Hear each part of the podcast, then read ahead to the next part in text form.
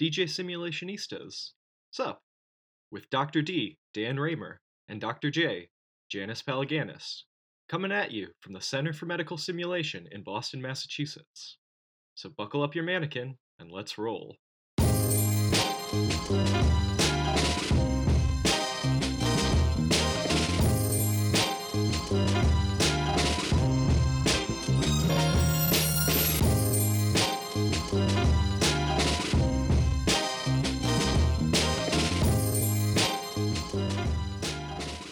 Welcome, everyone, to DJ Simulationistas.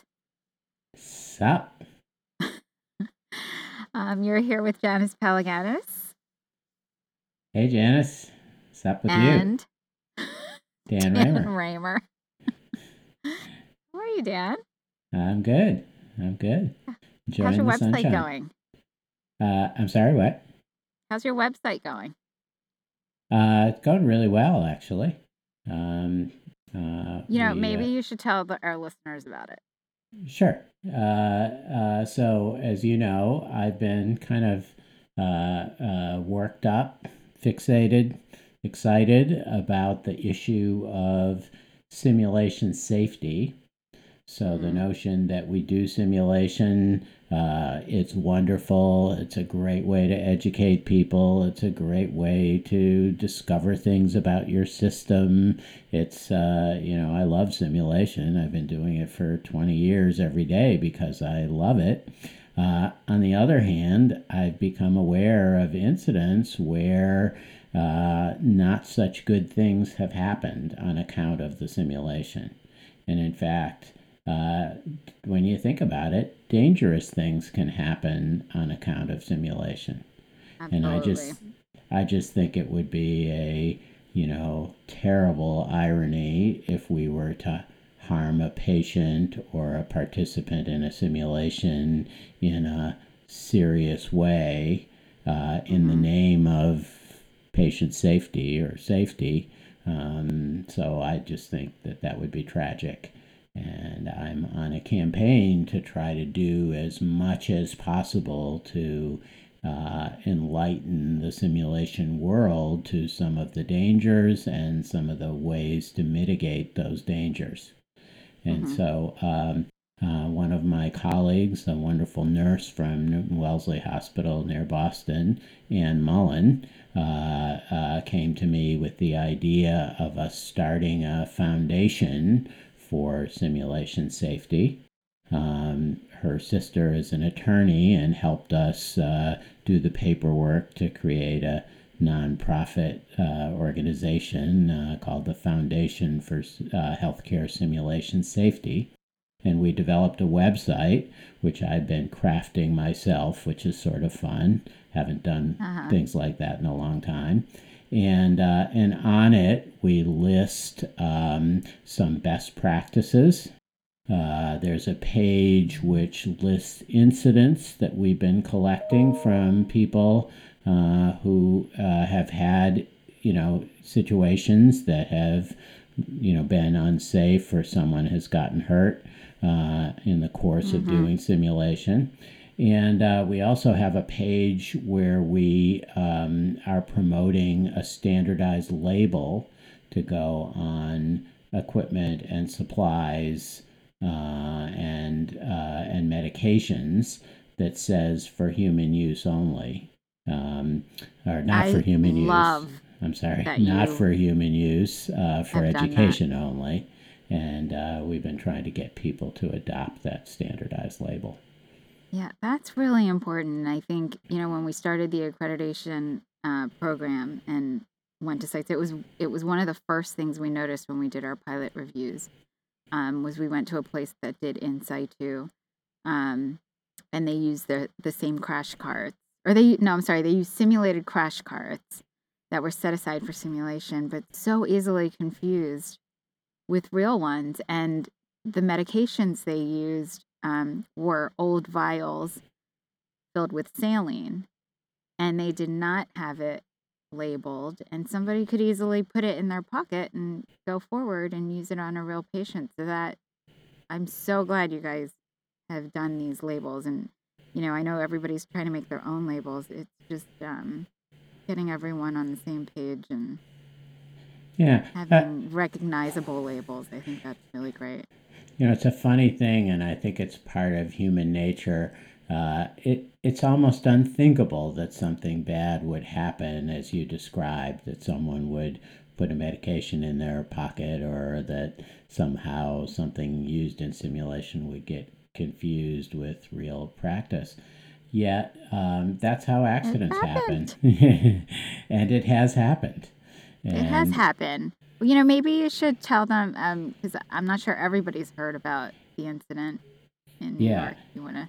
Yeah, so there bit. was so there was one incident that uh, is kind of the exemplar of something tragic that can occur. Uh, so there's uh, several companies that make commercial simulated medication products. And so they make medications and IVs that are intended for use in educational settings. And uh, uh, apparently, uh, these have been misused uh, a number of times. But the incident that you're referring to happened in New York State. Uh, somehow, a hospital ordered um, more than one case of simulated IV fluid. And it wasn't the simulation program in that institution that ordered it, it was outpatient clinics. And so mm-hmm. uh, the, it had something to do. I spoke to the FDA about this, and they couldn't tell me the exact details, but I described what I thought might have happened, and they said yes, it was very much like that. Uh, and that is that uh, the the saline, the simulated saline, appeared on their uh, ordering system. And so when people went to order saline, there are probably, you know, a hundred different packagings of uh, IV fluid. And one of the lines was this simulated IV fluid, and maybe it was cut off at the end or didn't say something clear enough, but uh, some well meaning person ordered some cases of it. Maybe it was less expensive than the real IV fluid, I'm not sure.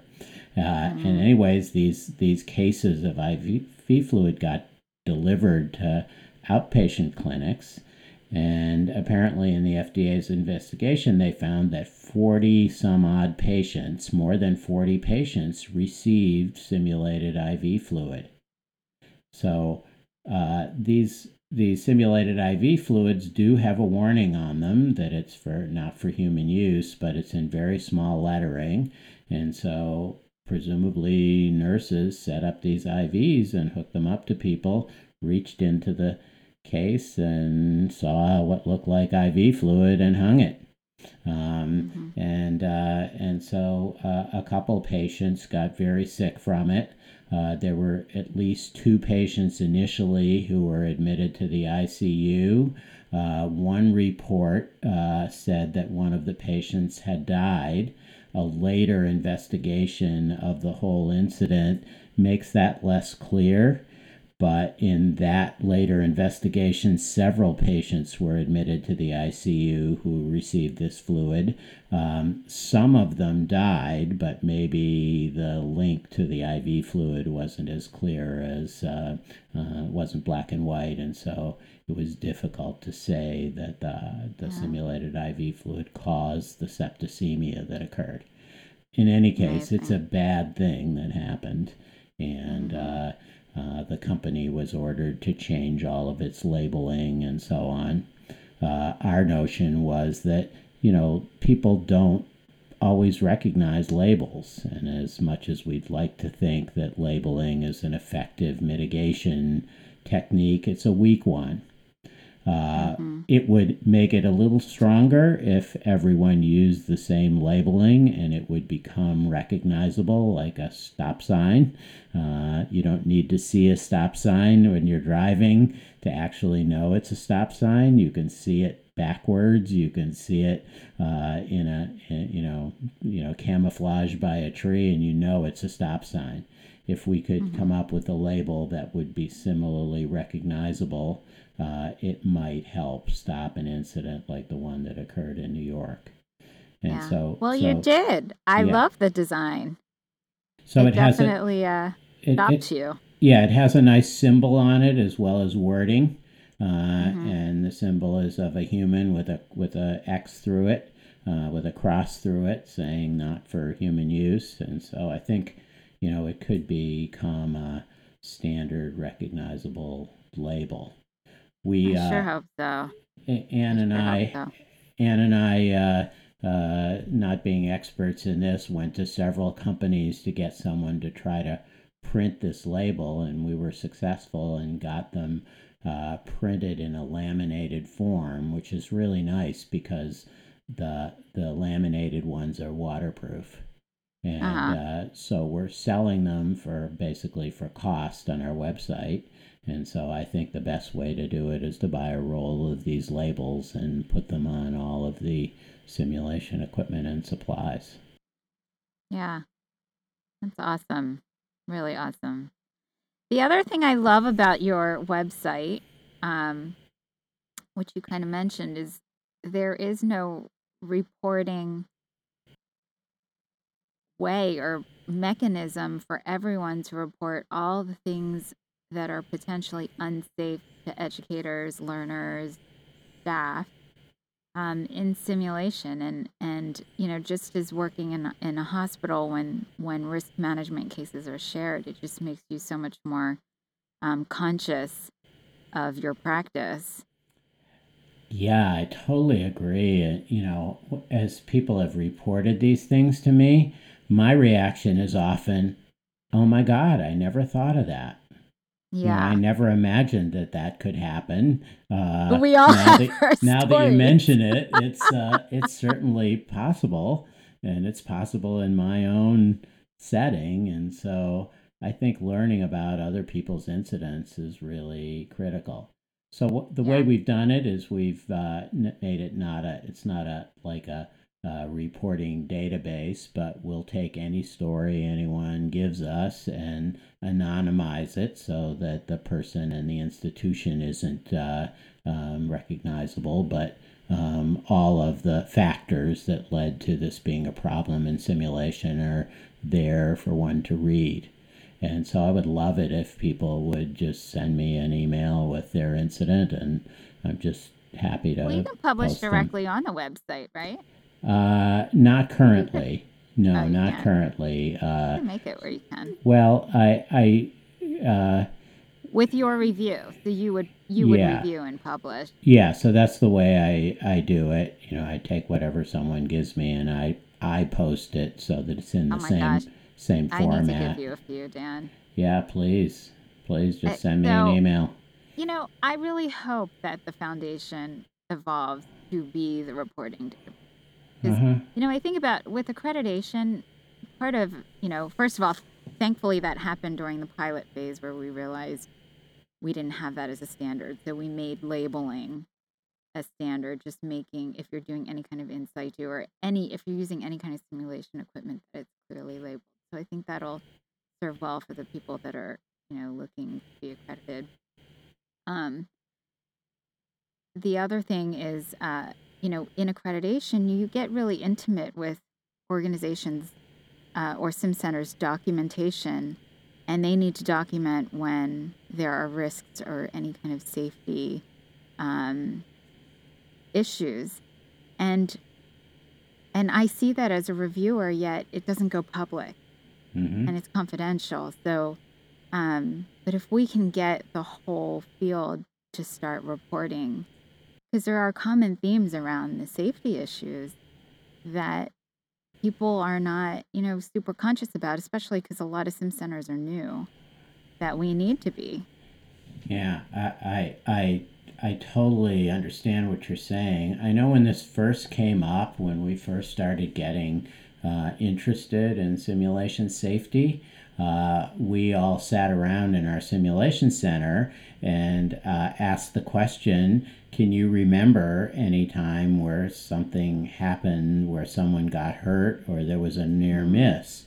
and we realized that we had no recording of this we had no documentation of it and uh, it, you know within a half an hour we were able to list about a dozen things that occurred that were you know that were unsafe.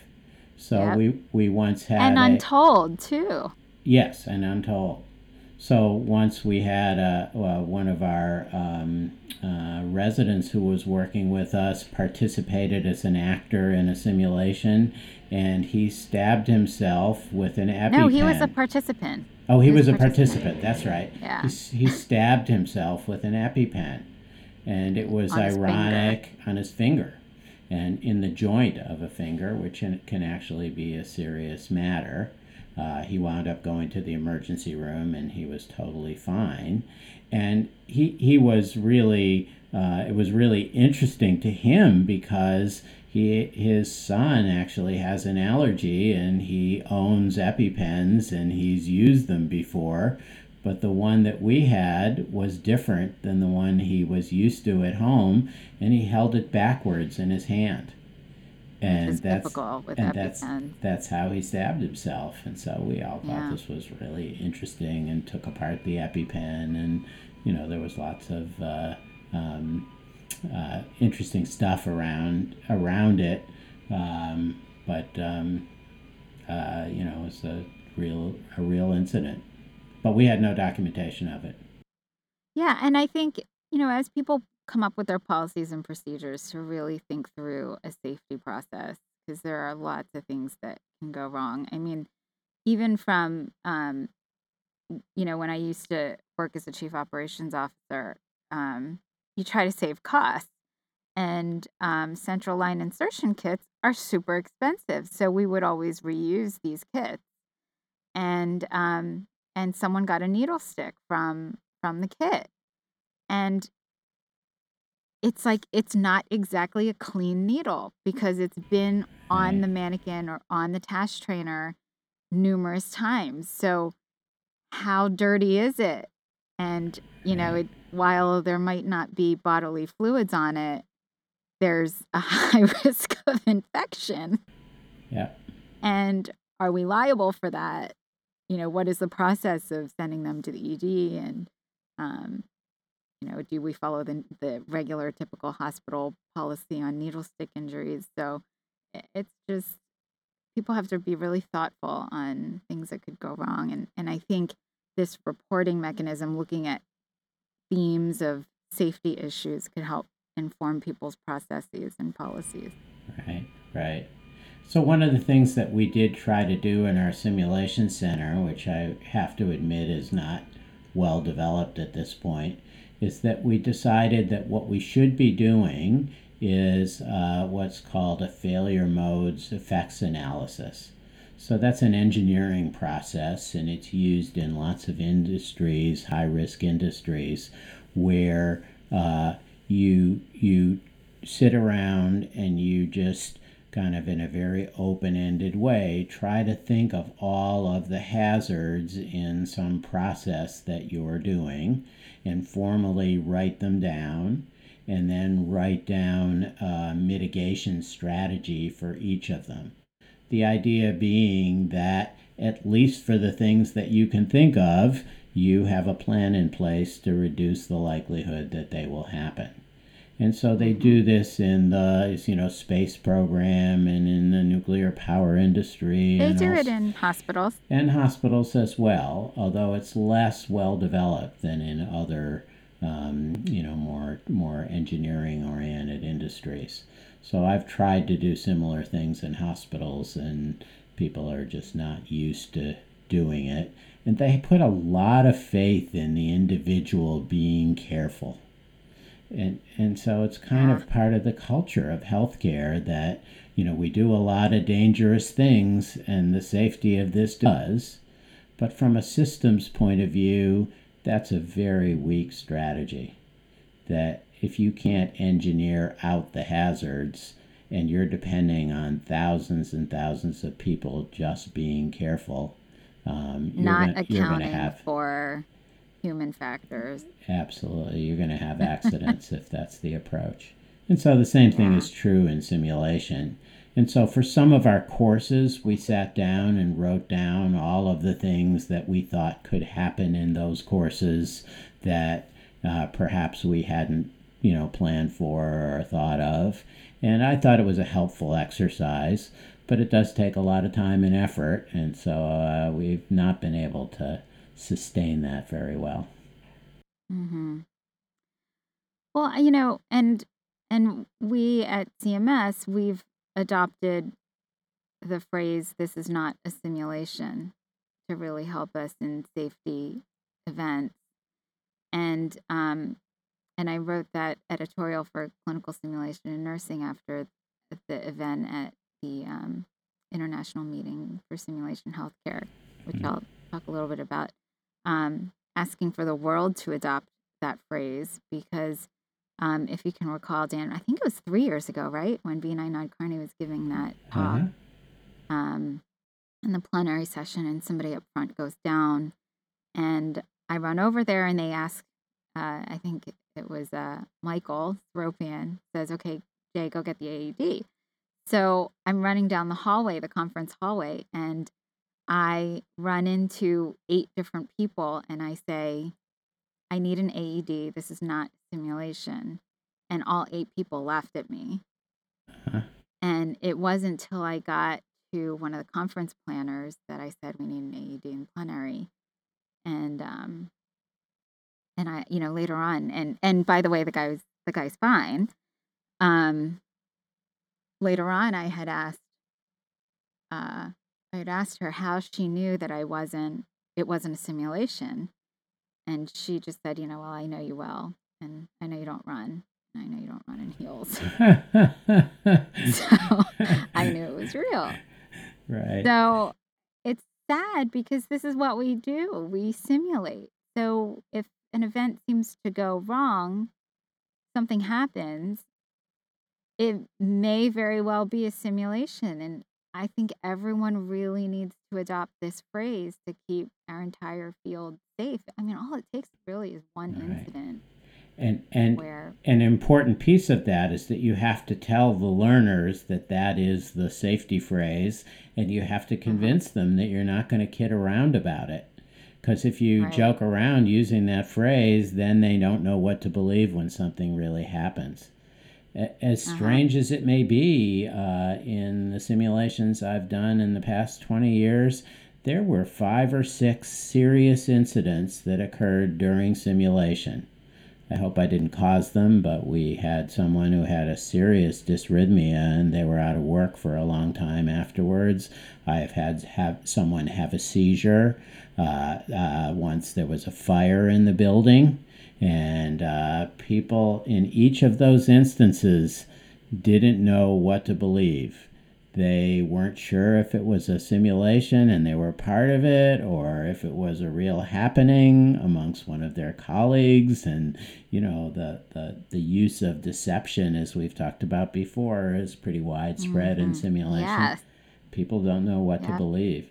So I totally agree that that's one of the safety best practices uh, oh, that you should need. put that on the website. It, it's in there actually.